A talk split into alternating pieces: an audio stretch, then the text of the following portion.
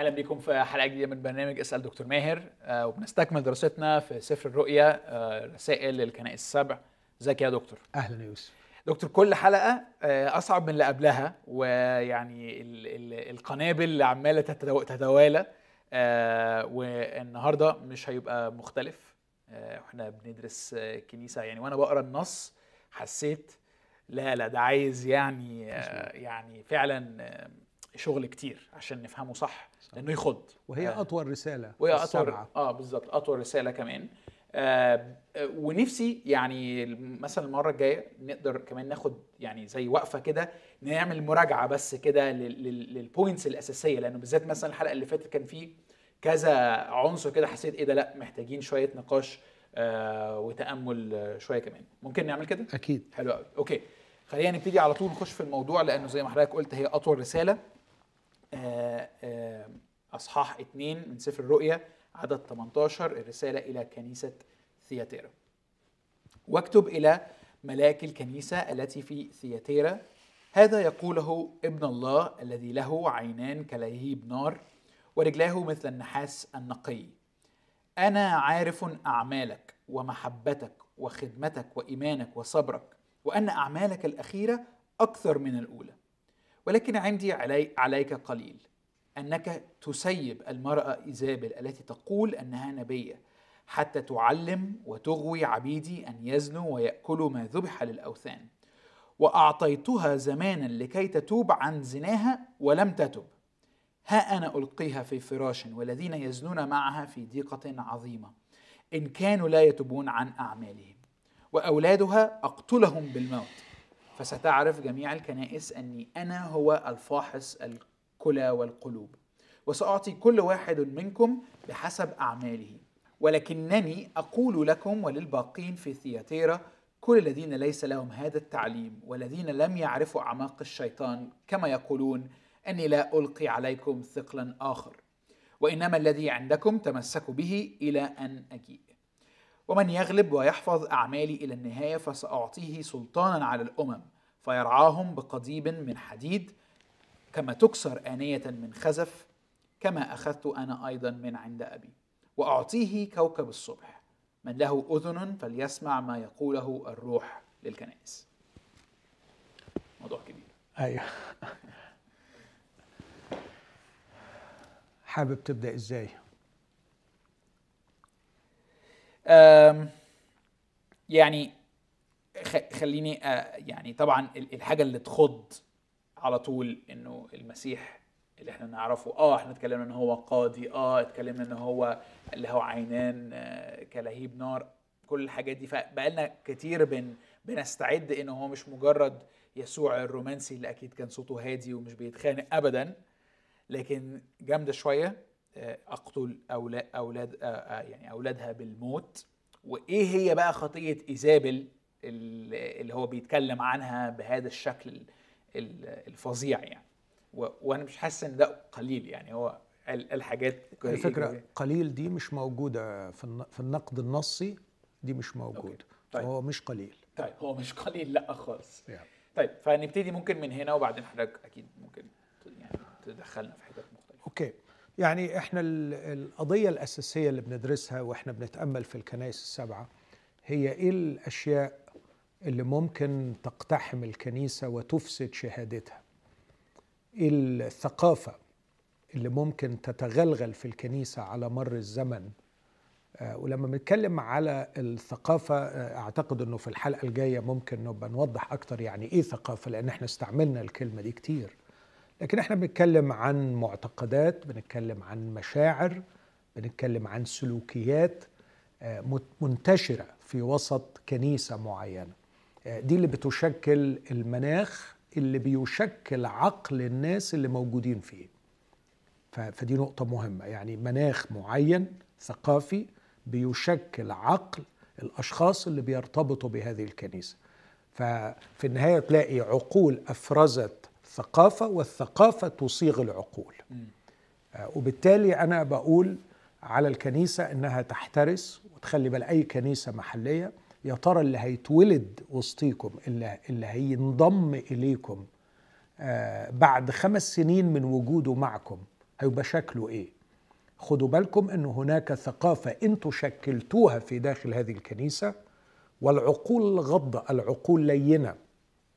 هذه الثقافة المجتمعية داخل هذه الكنيسة بتصيغ وتشكل الأفراد اللي انتموا أو اتولدوا جواها أو أولادهم بالولادة الطبيعية. فلما بنتكلم عن الثقافة آه، بروح نبوية الرب يسوع بيكشف في كل تاريخ الكنيسة إيه الأشياء اللي ممكن تدمر شهادة الكنيسة.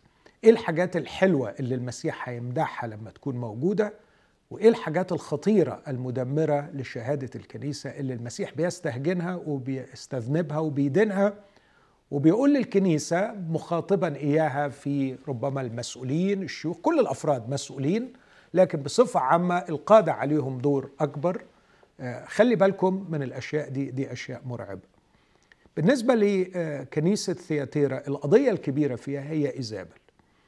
آه، وطبعا زي ما اتفقنا قبل كده إنه السفر مكتوب بأسلوب بديع جدا بيستدعي فيه آه، من الجغرافيا ومن التاريخ ومن العهد القديم أشياء كثيرة نحتاج إن إحنا نتذكرها علشان نقدر نفهم النص اللي قدامنا فالنص لا يؤخذ حرفيا لكن لابد من البحث عن المعاني التي يقصدها.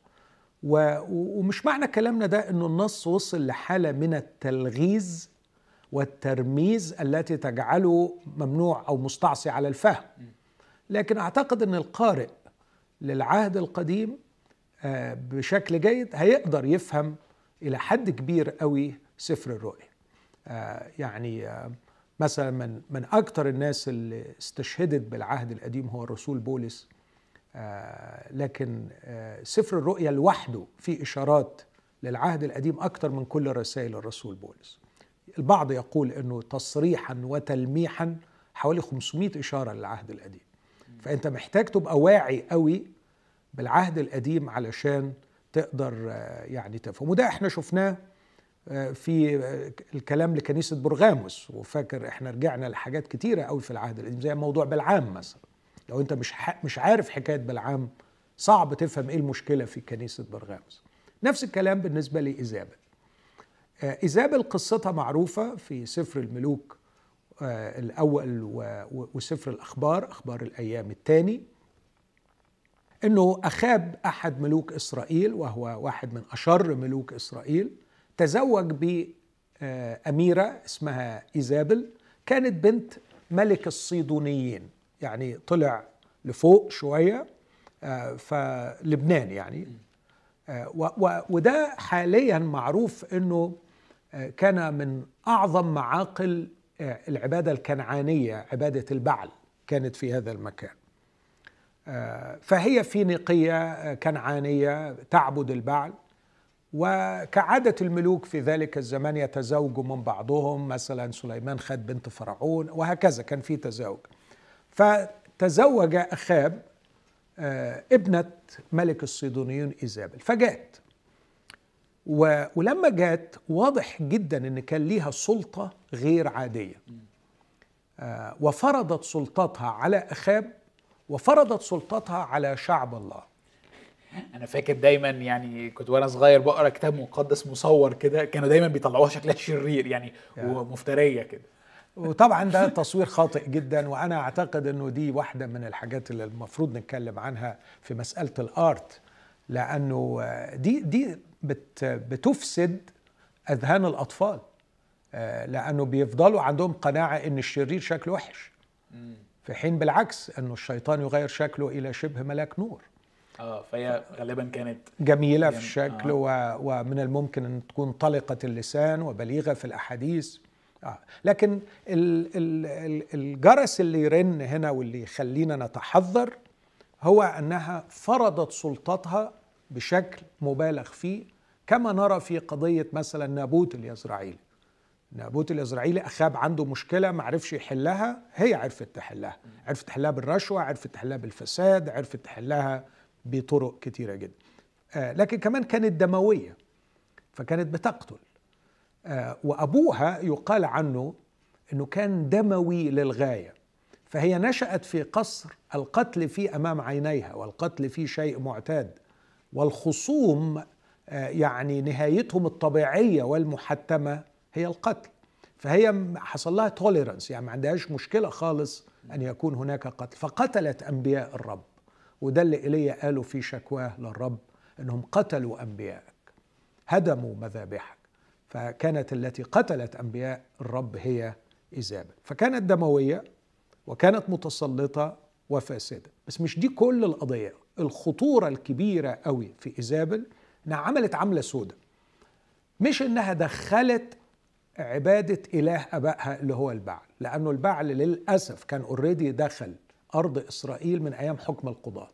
ففي بيت أبو جدعون كان هناك مذبح للبعل وهو نفسه جدعون اتسمى يربعل لأنه يقاتل البعل أو يهاجم عبادة البعل.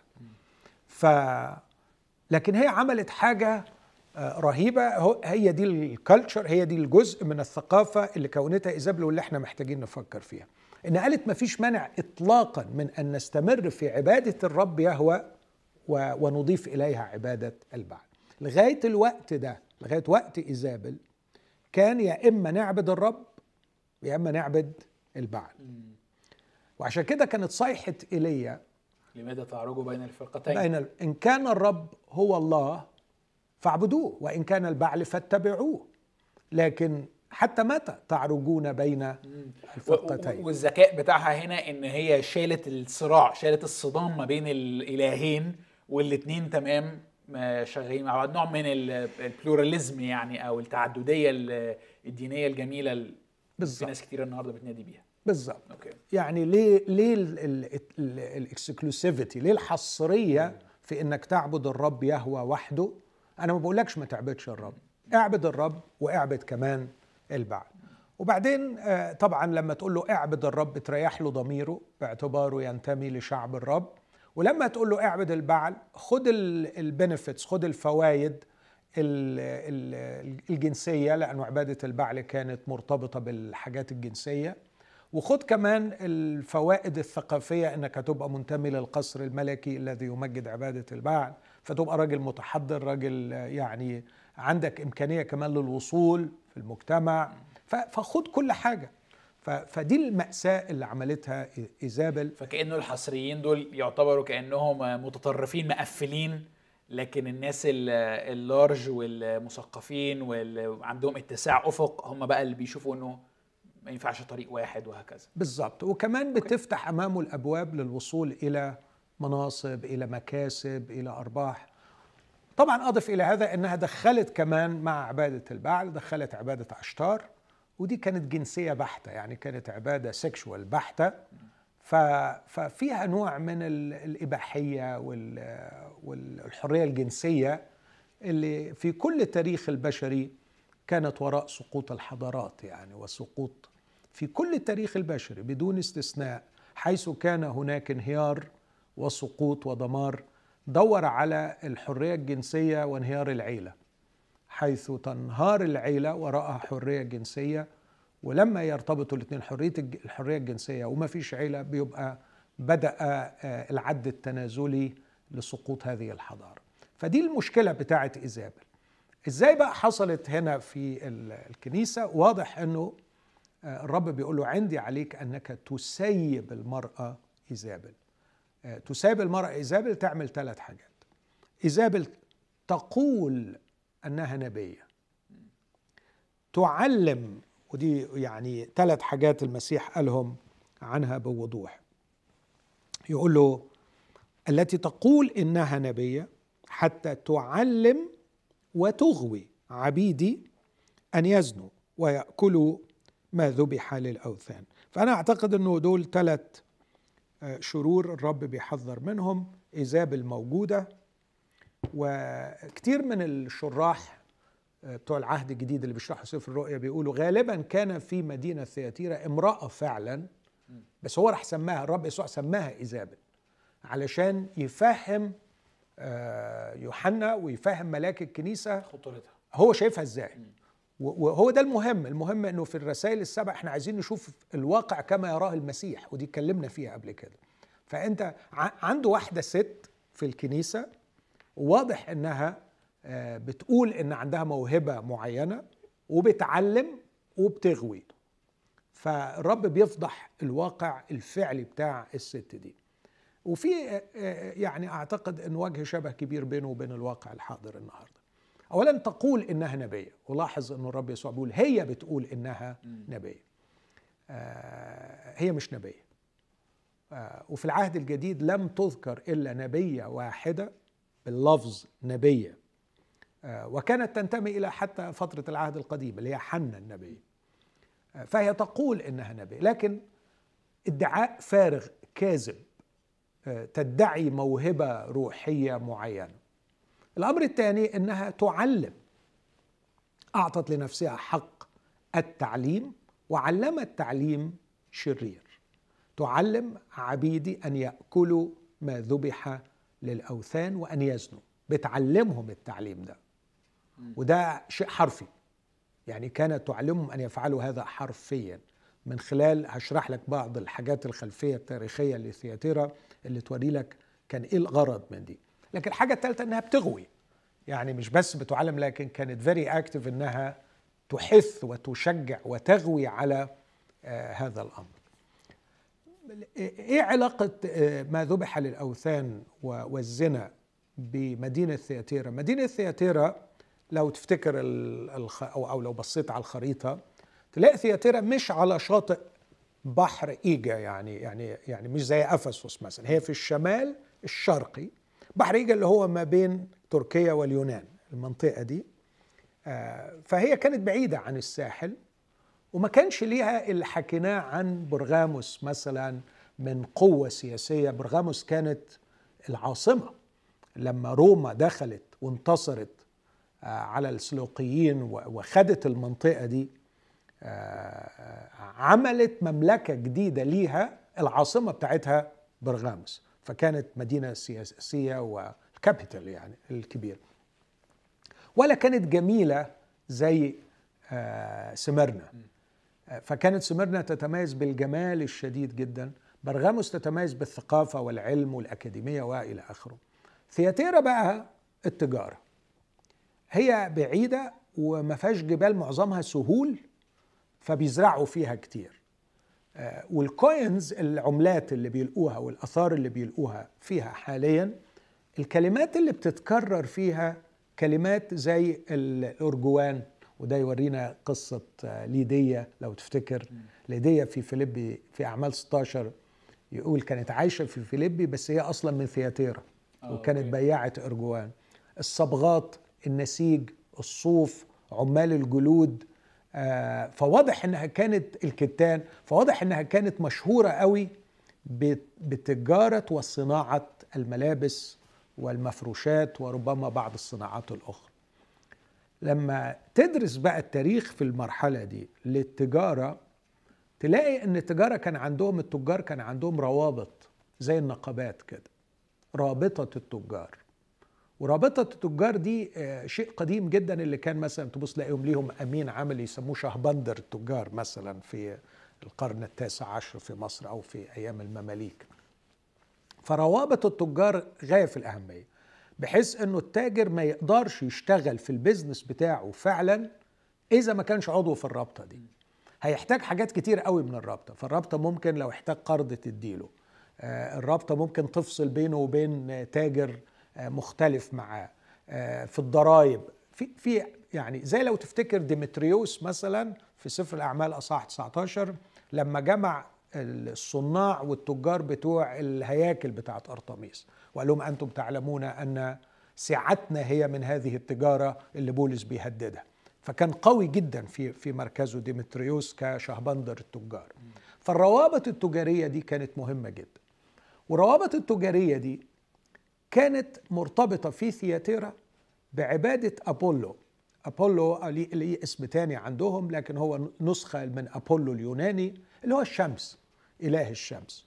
وكان ليه آه، احتفالات معينة. ففي كل مرة يجتمعوا التجار في الرابطة بتاعتهم الاحتفالات الدينية جزء أساسي جدا.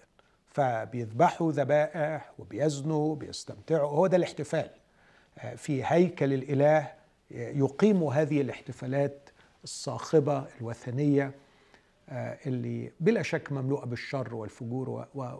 وإفساد كل ما هو جميل. عايزك تتخيل بقى في هذا الجو تاجر مسيحي قبل المسيح آه، وعايز يعيش وفي نفس الوقت عايز يكون أمين للمسيح. آه، عنده مشاكل عنده مشاكل اقتصادية عنده مشاكل اجتماعية عنده مشاكل مع عياله. عيال أصحابه مع عياله. عنده ضغوط بيتعرض ليها. والضغوط دي كل ما يروحوا بيها للخدام الأتقياء هيقول له احمل الصليب. عليك أن تعمل مشيئة الأب. إن أراد أحد أن يأتي ورائي فلينكر نفسه. من أراد أن يخلص نفسه هيهلكها لابد أن ننعزل عن هذه الشرور من أجل إتمام رسالتنا في هذا العالم. آه، في الجو الصعب ده لما تطلع لك واحدة وبتقول إنها نبية وبتعلم إنه مفيش مشكلة إطلاقا إن إحنا نندمج مع العبادة الوثنية وإن إحنا نزني. وإذا بقى نجحت في إنها توجد تبريرات كتابية أو لها صبغة دينية لهذا الاندماج مع العبادة الوثنية أعتقد إنها هتلاقي زباين كتير قوي حتى لو كانوا الزباين مؤمنين حقيقيين لأنها بتحل لهم مشكلة. بتحل لهم بتطلعهم من صراع عنيف. أنا حاسس حضرتك بتحكي يعني اولموست قصة واحد عايش النهارده في القرن الواحد والعشرين. عنده صراعات شبه قوي قوي قوي.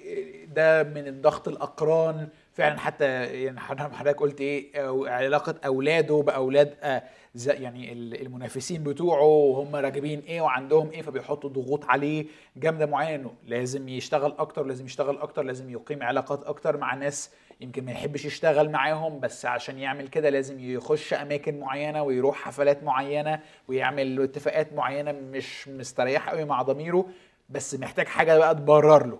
يعني ويا ريت بقى طب بس إيه, إيه اللي ممكن مثلا أنا يعني طب هي كانت بتبررها إزاي والنهاردة بيبرروها إزاي؟ يعني ده سؤالي. يعني هو طبعا هي يعني ايزابل ما كانتش ذكية قوي اللي هي الست دي اللي ما نعرفش اسمها. ما كانتش مبدعة أو مبتكرة أو غالبا ممكن بالعكس ممكن يكون الذكاء إنك لا تبدع لكن تستعمل أشياء من الثقافة المحيطة. فكان في الوقت ده في بدايات الغنوسية اللي آه، يعني بتحقر من دور الجسد وبتشوف إن الجسد شر. حتى لو قلت إن الغنوسية ما كانتش انتشرت قوي في الوقت ده طبقا لبعض اللاهوتيين يعني لكن من أيام أفلاطون الثنائية إنه الإنسان روح وجسد وإنه الجسد ده شر والروح هي اللي بره أو والخلاص إنك تخلص الروح من الجسد. بالظبط. صح. ف فالمفسرين بيقولوا إنه الطريقة اللي بررت بيها واللي بولس أشار إليها لأنه واضح إنها كانت منتشرة إنه الرب يسوع خلص أرواحنا وجعل أرواحنا قوية جدا جدا جدا. في قوتها وصلابتها وطهارتها. للدرجة التي معها لا تتأثر إذا دنست الجسد. فإيه الروح الخايبة دي اللي تتدنس لو الجسد تدنس؟ لا أنت روحك كل شيء طاهر للطاهرين. ما تقلقش خالص على آه، روحك. بالعكس ادخل للهيكل الوثني اشترك في هذه العبادة وهتكتشف إن نعمة الله هتخلي روحك أقوى ولا تهزم ولا تغلب بهذا الاندماج الجسدي في هذه الممارسات. فده التبرير اللي هي قدمته لهم واللي بلا شك آه، لو واحد مضغوط وفي صراع معين أروح ولا ما أروحش أروح ولا ما أروحش لما يلاقي امرأة شريرة بهذا الحجم من الشر بتقدم هذا التبرير الجذاب وده يخليني أرجع تاني لصورة ايزابل اللي شكلها وحش.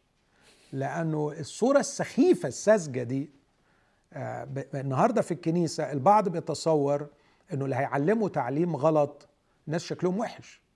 أو هيقولوا كلام هيبان عليهم إنهم بيعملوا بيعلموا تعليم غلط يعني. اطلاقا. آه. بالعكس ده لازم يكون جذاب جدا علشان يقدر آه، يجذب إلى التعليم الغلط اللي هو بيقوله فده اللي عملته إيزابل.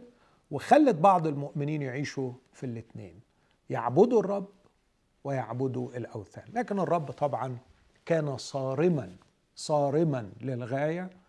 الحقيقة يوسف أنا يعني أمثل بخشوع أمام الرب يسوع المسيح في أي وجه من الوجوه التي يكشفها الروح القدس لنا في الوحي. عندما أرى سيدي المسيح في حنانه في شفقته في دموعه في انحنائه ليغسل الأقدام. أشعر بأنه يأخذ بمجامع قلبي ومشاعري ويقودني لعبادته وللسجود أمامه. هذا هو الله الذي فعلا تجلى وتكشف في عطفه وفي حنانه. لكن هذه الصورة وحدها ليست هي الصورة التي يقدمها الوحي عن الرب يسوع. فعندما يتجلى أيضا في صورته كالقاضي الحكيم الفاهم العارف المنقذ لشعبه من الشر المنقذ لشعبه من غواية الأشرار والمدافع عنهم بعكاز الراعي الذي عليه قطعة من الحديد آه، كما ذكر عصا من حديد ليسحق بها السباع والضباع والذئاب التي تحاول أن تدمر حياة أولاد الله. أخشع أمامه وأحبه وأشكره ومن كل قلبي أسجد وأقول له شكرا لك لأنك لن تترك الشر ولن تترك العالم بدون قضاء.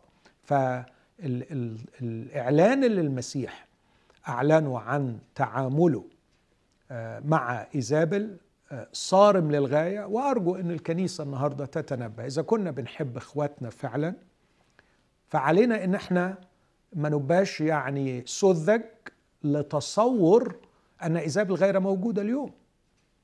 إيزابل موجودة في كل وقت. في كل وقت هناك من تقول إنها نبية. ده موجود لغاية النهارده. فعلى الكنيسة أن تكون حذرة وأن القادة والمعلمين عليهم أن ينموا في الأفراد العقل النقدي الذي يفحص أقوال الأنبياء. وأنا أرجو أرجو من شعب الرب في كل مكان أن يفحصوننا وأن يمتحنوننا وأن يحكموا فيما نقول. ولا ياخذوا كلامنا مسلم به لكني أدعوهم من كل قلبي مبتدئين بي أن يفحصوا كل كلمة اقولها ويراجعوا ما نقوله لأنه خرج إلى العالم أنبياء كذبه كثيرين. ده من بداية الكنيسة. فإن الكنيسة تعيش بانه كله حلو وكل اللي بيقول كلمة ربنا كويس ده خطر كبير. لابد أن الكنيسة تنبه أنه توجد ايزابل في كل عصر الأمر الثاني اللي على المؤمنين إن هم يعرفوه وينتبهوا لكلام المسيح. إنه اللي هيتقبل غواية إيزابل هو مسؤول عن نفسه وسيحصد فسيعاقب بالمرض وربما بالموت.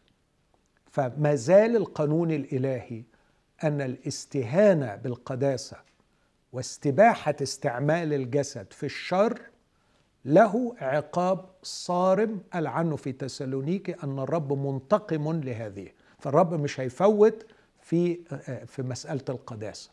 فعلى القادة وعلى المسؤولين إنهم يحموا شعب الرب من الناحية التعليمية يفهموهم إن في ايزابل موجودة بتقول إنها نبية وبتعلم تعاليم غلط جذابة وكمان يحموا شعب الرب من تقبل الغواية عشان ما يعرضوش نفسهم للمرض وللموت. أوكي.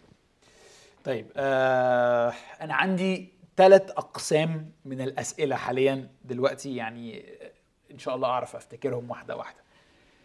الحاجة الأولى عملية بحتة. آه هذا التاجر فعلا في صراع حقيقي ومر إنه يعيش وينجح ويضمن مستقبل أولاده آه وبعدين بيروح للخدام ويدوا له كده إجابة إيه؟ قاطعة مانعة ما فيهاش أي نوع من أنواع مش عارف الكلمة اسمها نوانس بالإنجليزي اللي فيهاش أي نوع من أنواع التعقيد وفهم لحيثيات الأمور. وده عادة المشكلة النهارده ناس كتيرة اللي, اللي عايز أقول شغالة في العالم بيشتكوا من الخدام فيها إن أنتوا عايشين في برجكم العاجي في وعظكم وكل كام تدونا شعارات بس أنتوا مش عارفين معنى إن أنتوا تبقوا في وش المدفع في في آه في أرض العمل يعني. وهنا بقى يعني إزاي بقى نتجنب التطرفين؟ التطرف الأول هو إن إحنا نقول بعض الشعارات الدينية أو الكتابية اللي اللي محتاجة نوع من التفكير اللاهوتي والتطبيق الواعي للواقع النهارده okay؟ واللي اللي الناس لما بتاخده زي ما هو بتتطرف وبتنعزل عن العالم وهكذا. أو بقى الناحية الثانية إن إحنا نخش كده بقلب جامد من غير أي نوع من التفكير فنتسيب والعالم يأسرنا وي- ويغلبنا وهكذا. يعني فاهم فاهم نعم. أنا فين؟ ده أول حتة عندي. يعني أعتقد إن إحنا محتاجين نفهم إنه الأمور الروحية آه، ليست بالسطحية والبساطة والسهولة اللي إحنا بنتصورها. وكمان من الناحية الثانية نتذكر إنه القلب البشري ليس بالبساطة التي نتصورها.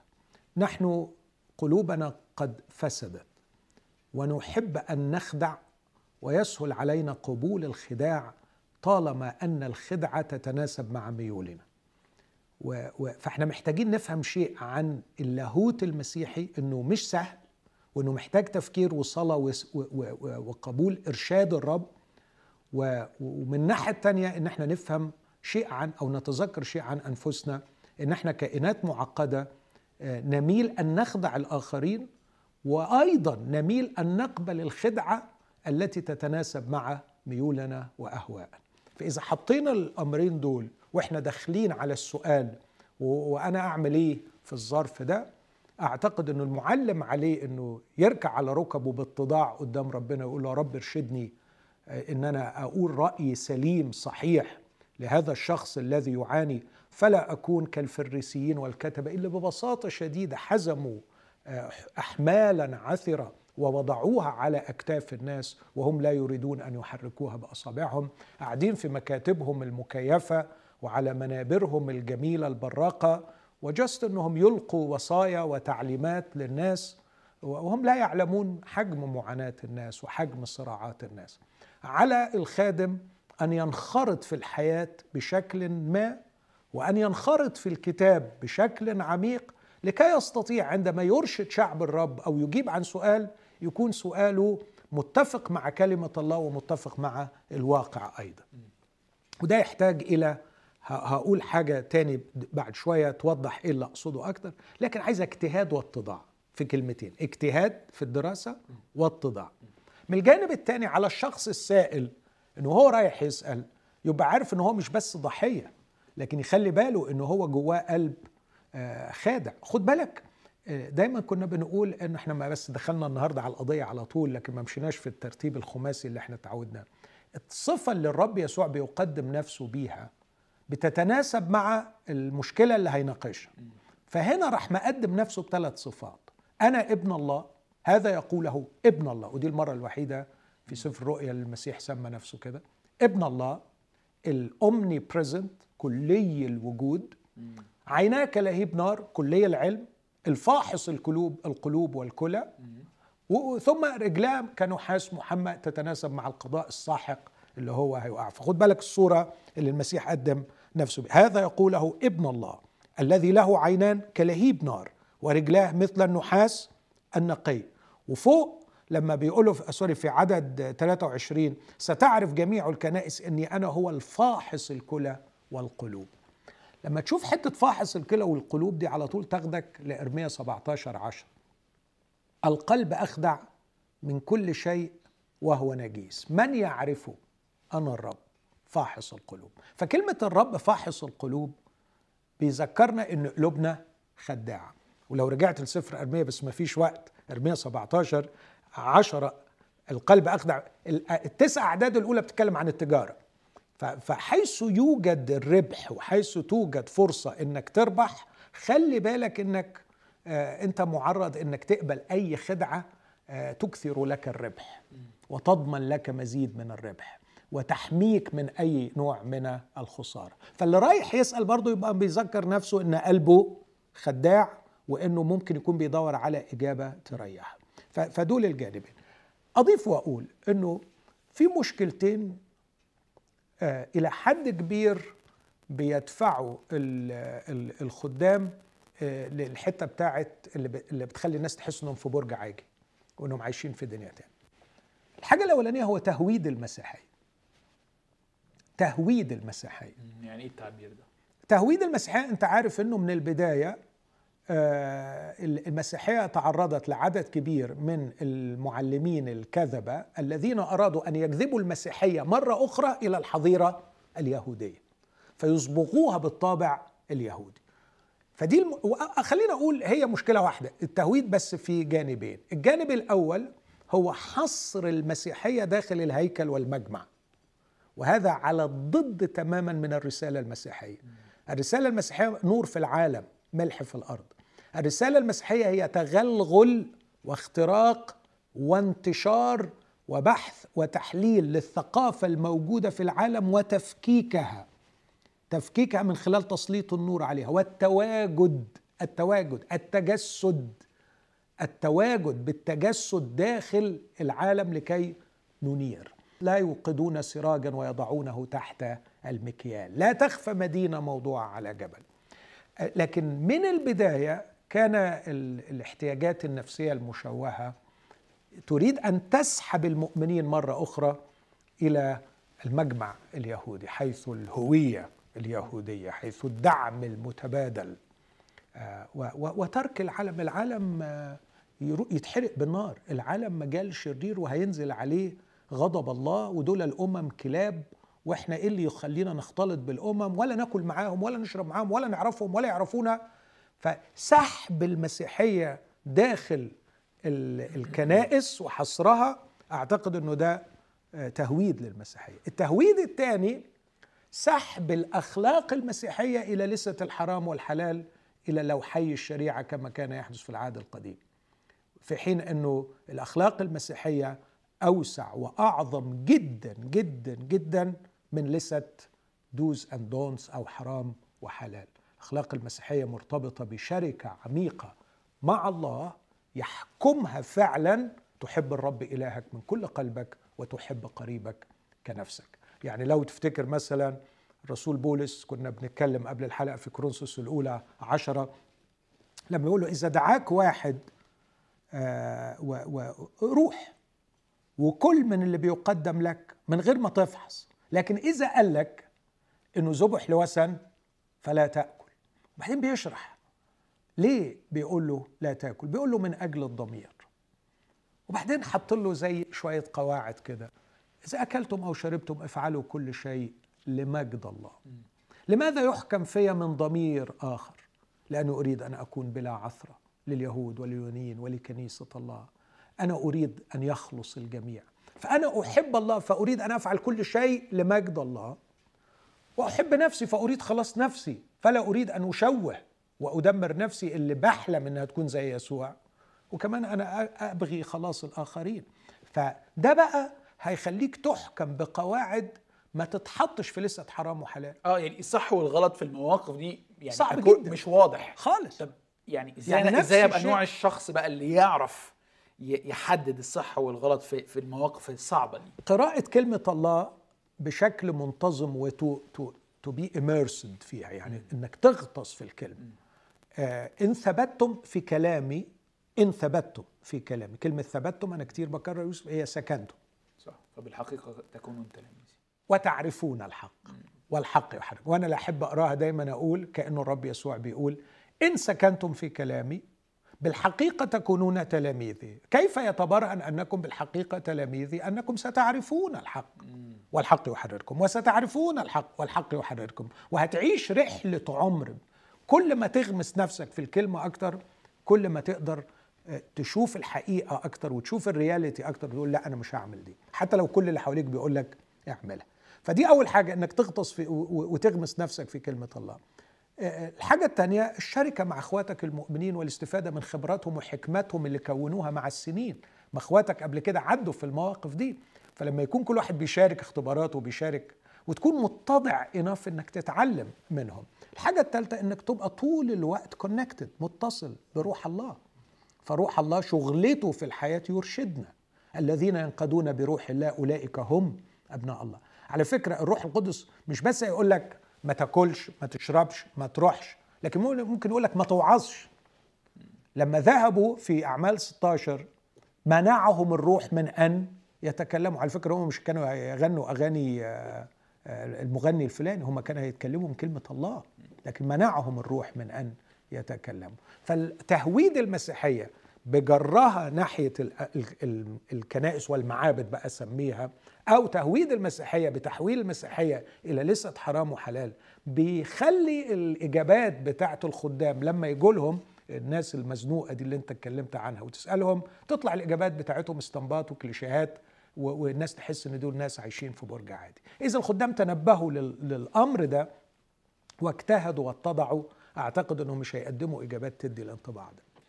أوكي. أنا ما ناقشتش الشخص بقى نفسه بس أنا آه يعني يعني أنا شايف كذا كذا نقطة آه يعني الخدام عليهم دور لدراسة الواقع وتطبيق الكلمة عليه بشكل عميق وأنا حتى بشوف يعني مثلا تيم كيلر كاتب كتاب عن لاهوت العمل مثلا يعني وقريته مليان بالتعقيد اللي ما فيهوش إجابات يعني بسيطة لا لا يعني complexity عالية. لكن كمان أي حد بيسأل وهمه إنه يكرم الله في عمله محتاج يتوقع إنه مش كل إجابة هيسمعها تريحه هي يعني الإجابات هتتحداه وهت وهتتطلب منه تضحية آه علشان يعرف يعمل يعمل كده. خليني أصيغ إحنا لسه في نفس القسم okay؟ أنا عارف إن وقتنا بيجري بس بسرعة. أنا عايز أبقى شخص open-minded okay؟ متسع الأفق. ودي في بعض ال ال خليني أقول في جيلي فضيلة. إن أنت open-minded إن أنت مش مقفل إن أنت مش منعزل إن أنت مش متعصب إن أنت مش متطرف. okay؟ لكن في نفس الوقت آه، كتير تحت شعار open-minded آه، بشوف فساد أخلاقي كبير. آه، من من من حيث طريقة صرف الفلوس والجنس واللبس والبذخ و... و... وعدم البساطة و... والمساومة في الحق عموما. يعني ف... فأنا الحتة دي مضايقاني ومش عارف ومش عارف وخايف أبقى أنا من النوع اللي بيسمع لإيزابل لألا أتأثر بيها علشان عايز أ fit in عايز عايز أبقى مقبول في جيلي ومجتمعي. طب خلينا قبل ما أروح لايزابل بس أنا عجبتني الكلمة دي أسمع لايزابل لأنه ايزابل جذابه جدا. ايزابل هتدي لك برستيج وهتدي لك فن وهتدي لك متعة وهتقول لك كل وصورة وصورة يعني تحترم في في الدوائر اللي أنا فيها yeah. Yeah. بس بتاخدك أبعد ما يكون عن العالم الروحي وعن أقداس الله وعن الرسالة المسيحية وعن النور وعن الملح وعن كل حاجة لها قيمة وبالإضافة لكده مش بس هي هتاخدك بعيد هتخليك تاخد على دماغك. لأنه واضح إن المسيح كان في منتهى الصرامة هنا. لكن اللي عايز أقوله يا يوسف مش مش فاكر دلوقتي اسم المفكر اللي قال إنه لو البشر بس قدروا في الأول يتفقوا على التعريفات لانتهت معظم المشكلات. المشكلة إن إحنا ما بنتفقش على تعريفات. لما لما بتقول open mind أو open-mindedness أنا بصراحة أقدر هذه الكلمة وأعتبرها فضيلة. بس عرفها لي صح. لأنه أنا من وجهة نظري أن الذي شجع على ويعمل في فتح الذهن هو الرب يسوع. لو تفتكر حديثه مع تلميذي عمواس. تلميذي عمواس مشكلتهم closed mind. المسيح ينبغي أن يملك. يسوع مات يبقى يسوع ما يبقاش المسيح. منطق أرسطي جامد بالإستنباط نصل إلى هذه الحقيقة. المسيا ينبغي أن يملك. كنا نرجو أنه هو المزمع أن يفدي إسرائيل. بس ده مات. يبقى مش ممكن يكون هو. فلو تاخد بالك الرب يسوع اتنرفز عليهم وقال لهم أيها الغبيان. إيه نوع الغباء هنا؟ لما تكمل الحكاية حينئذ فتح ذهنهم. كلمة فتح ذهنهم لو عايز تترجمها يعني إيه؟ Open their minds. بالظبط. فالمسيح يريد الذهن إيه بقى تعريفنا اللي المفروض نحطه للذهن المفتوح؟ الا تغلق ذهنك أمام فكر يقدم لك لمجرد أنك لم تعتد عليه لكن لا تقبله. افتح الذهن لا لكي تقبله بل افتح الذهن لكي تفحصه. وإذا وجدته يتطابق مع الحق ومع كلمة الله اقبله. لأنه رفضه يعني كبرياء وتصلب وافتراض ساذج أنك عرفت كل شيء وفهمت كل شيء. هذا افتراض يؤدي للهلاك. وعلى فكرة هي دي مشكلتنا مع الناس اللي رافضة إنجيل المسيح. هي دي المعوق الأكبر للخلاص إنه الناس فاهمة إنها فهمت وعارفة وخلاص. فلا بد أن يكون الذهن مفتوح مش إنه يحتضن ما يقدم له يفحص ما يقدم له. وده المثل يقولوا أهل بيرية كانوا أشرف من الذين في تسالونيك أشرف بص تعبير أشرف. لأنهم فأخذ سمعوا الكلمة بنشاط فاحصين الكتب كل يوم بنشاط. هل هذه الأمور هكذا؟ بص فاحصين وهل هي هكذا؟ فال open-mindedness it's عظيم حاجة فضيلة جميلة بس بالمفهوم اللي أنا قلته. لكن اللي أنت بتقصده بقى إن الواحد يبقى بيسمي روحه عنده زي آه عقل مفتوح open mind علشان يروح الحفلة ويبقى فيها حرية جنسية ويبقى فيها حرية في يعني وسط لا يليق بأولاد الله ويقول لك خلي ذهنك مفتوح. حضرتك عملت ثلاث عملات سودة. العملة الأولى إنك سرقت تعبير آه، له تعريفه وحطيته على حاجة تاني.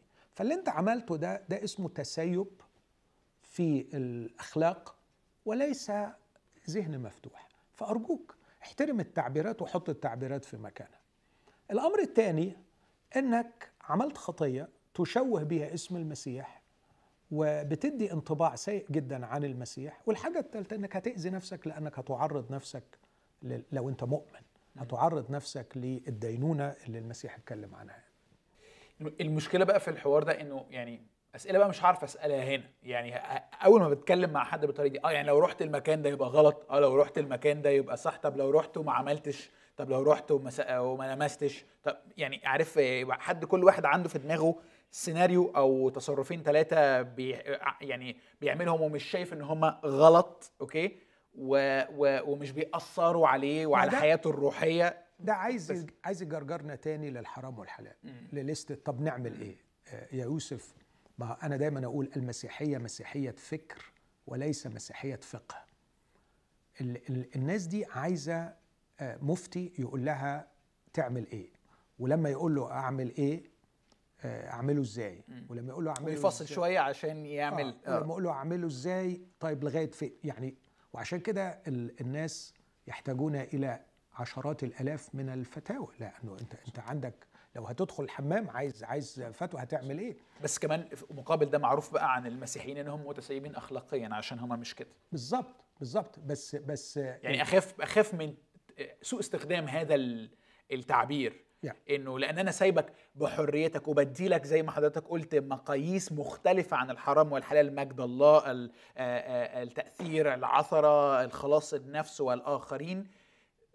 بنشوف للأسف في أوقات كتيرة قوي ببقى يعني متضايق من تصرفات المسيحيين اللي حواليا لأنه لو لو لو اتشافنا بالطريقة دي هيتقال علينا إن إحنا ضايعين يعني. اسأل في الحالة دي اسأل هو دخل إزاي هو بدأ إزاي؟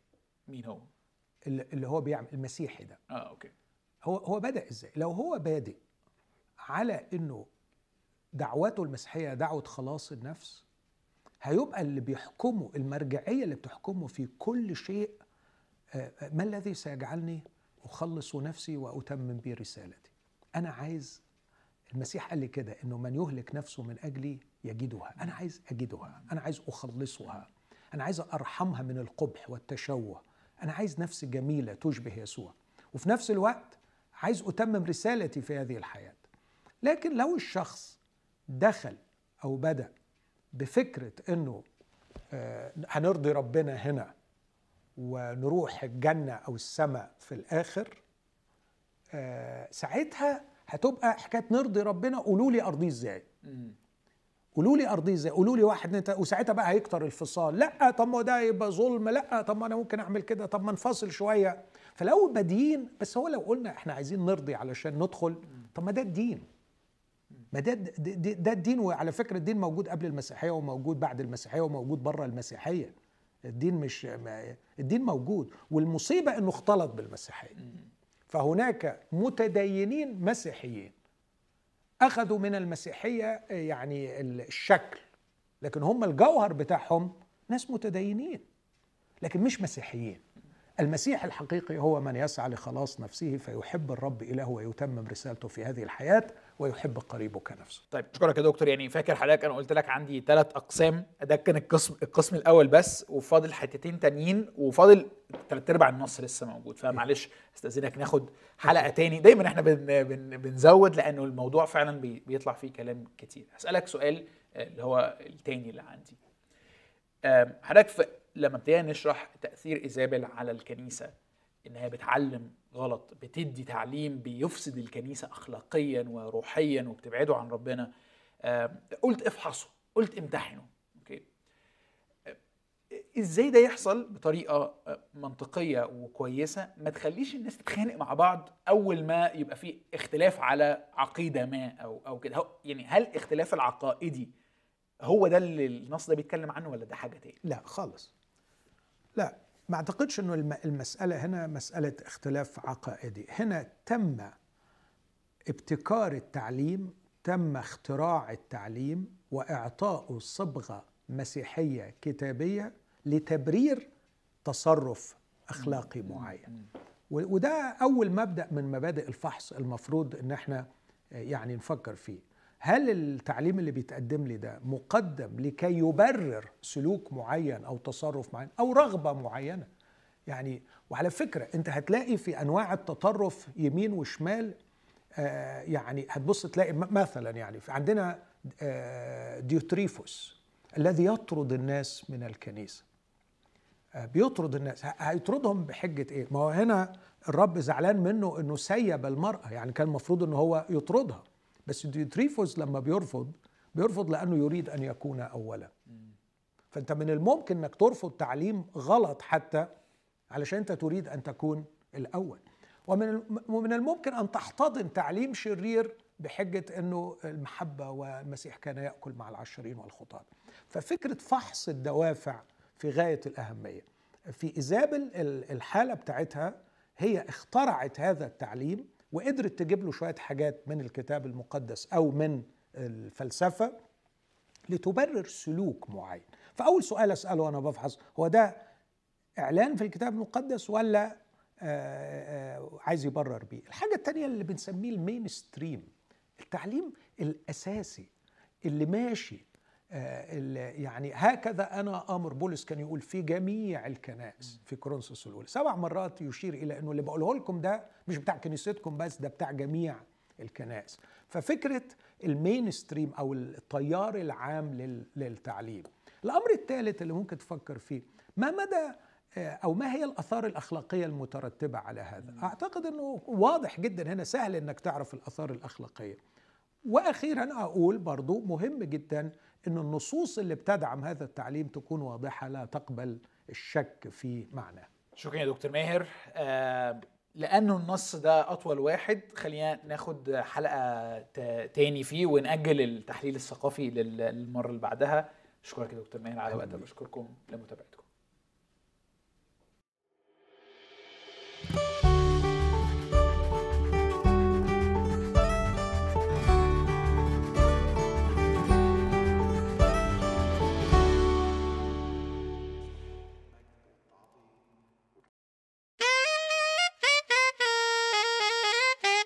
بتجيلي رسائل كتير مشجعة ومفرحة من آباء وأمهات قدروا يتغيروا بسبب برنامج الكوتش. ولكن كمان بتجيلي رسائل أنا بقف عندها وبستغرب ليه الناس ما بتتغيرش. في ناس بتقول لي إحنا بنحاول نطبق لكن ما بنعرفش. قعدنا ندرس وقعدنا نفكر وقعدنا مع ناس كتير علشان نعرف فين المشكلة. ولقينا المشكلة في شخصياتنا. المشكلة أنا كأب أنا كأم أنا عندي مشكلة في شخصيتي محتاجة إن هي تتعالج. علشان كده في الكوتش في الموسم الجديد إحنا هنتكلم عن شخصيتك. إزاي تطور شخصيتك. استنونا وبرنامج التطور.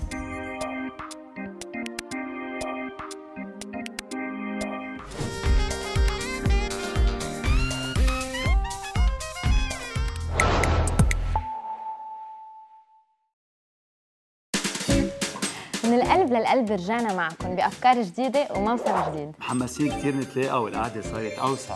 إذا كنتوا عزابة خاطبين أو مجوزين هالبرنامج لإلكم. رح كون عم بقدم استشارة مباشرة مع ضيوفي على الهواء. ورح نغطي بكل حلقة الناحية العلمية والروحية من المواضيع. قلبي على قلبك فكرة جديدة خاصة فيكن. فيها رح نكون عم نتلقى كل اتصالاتكم اسئلتكم وطلبات الصلوات. تنتشارك مع بعضنا ونجاوب على اسئلتكم ناطرينكن. بموسم جديد. من القلب للقلب.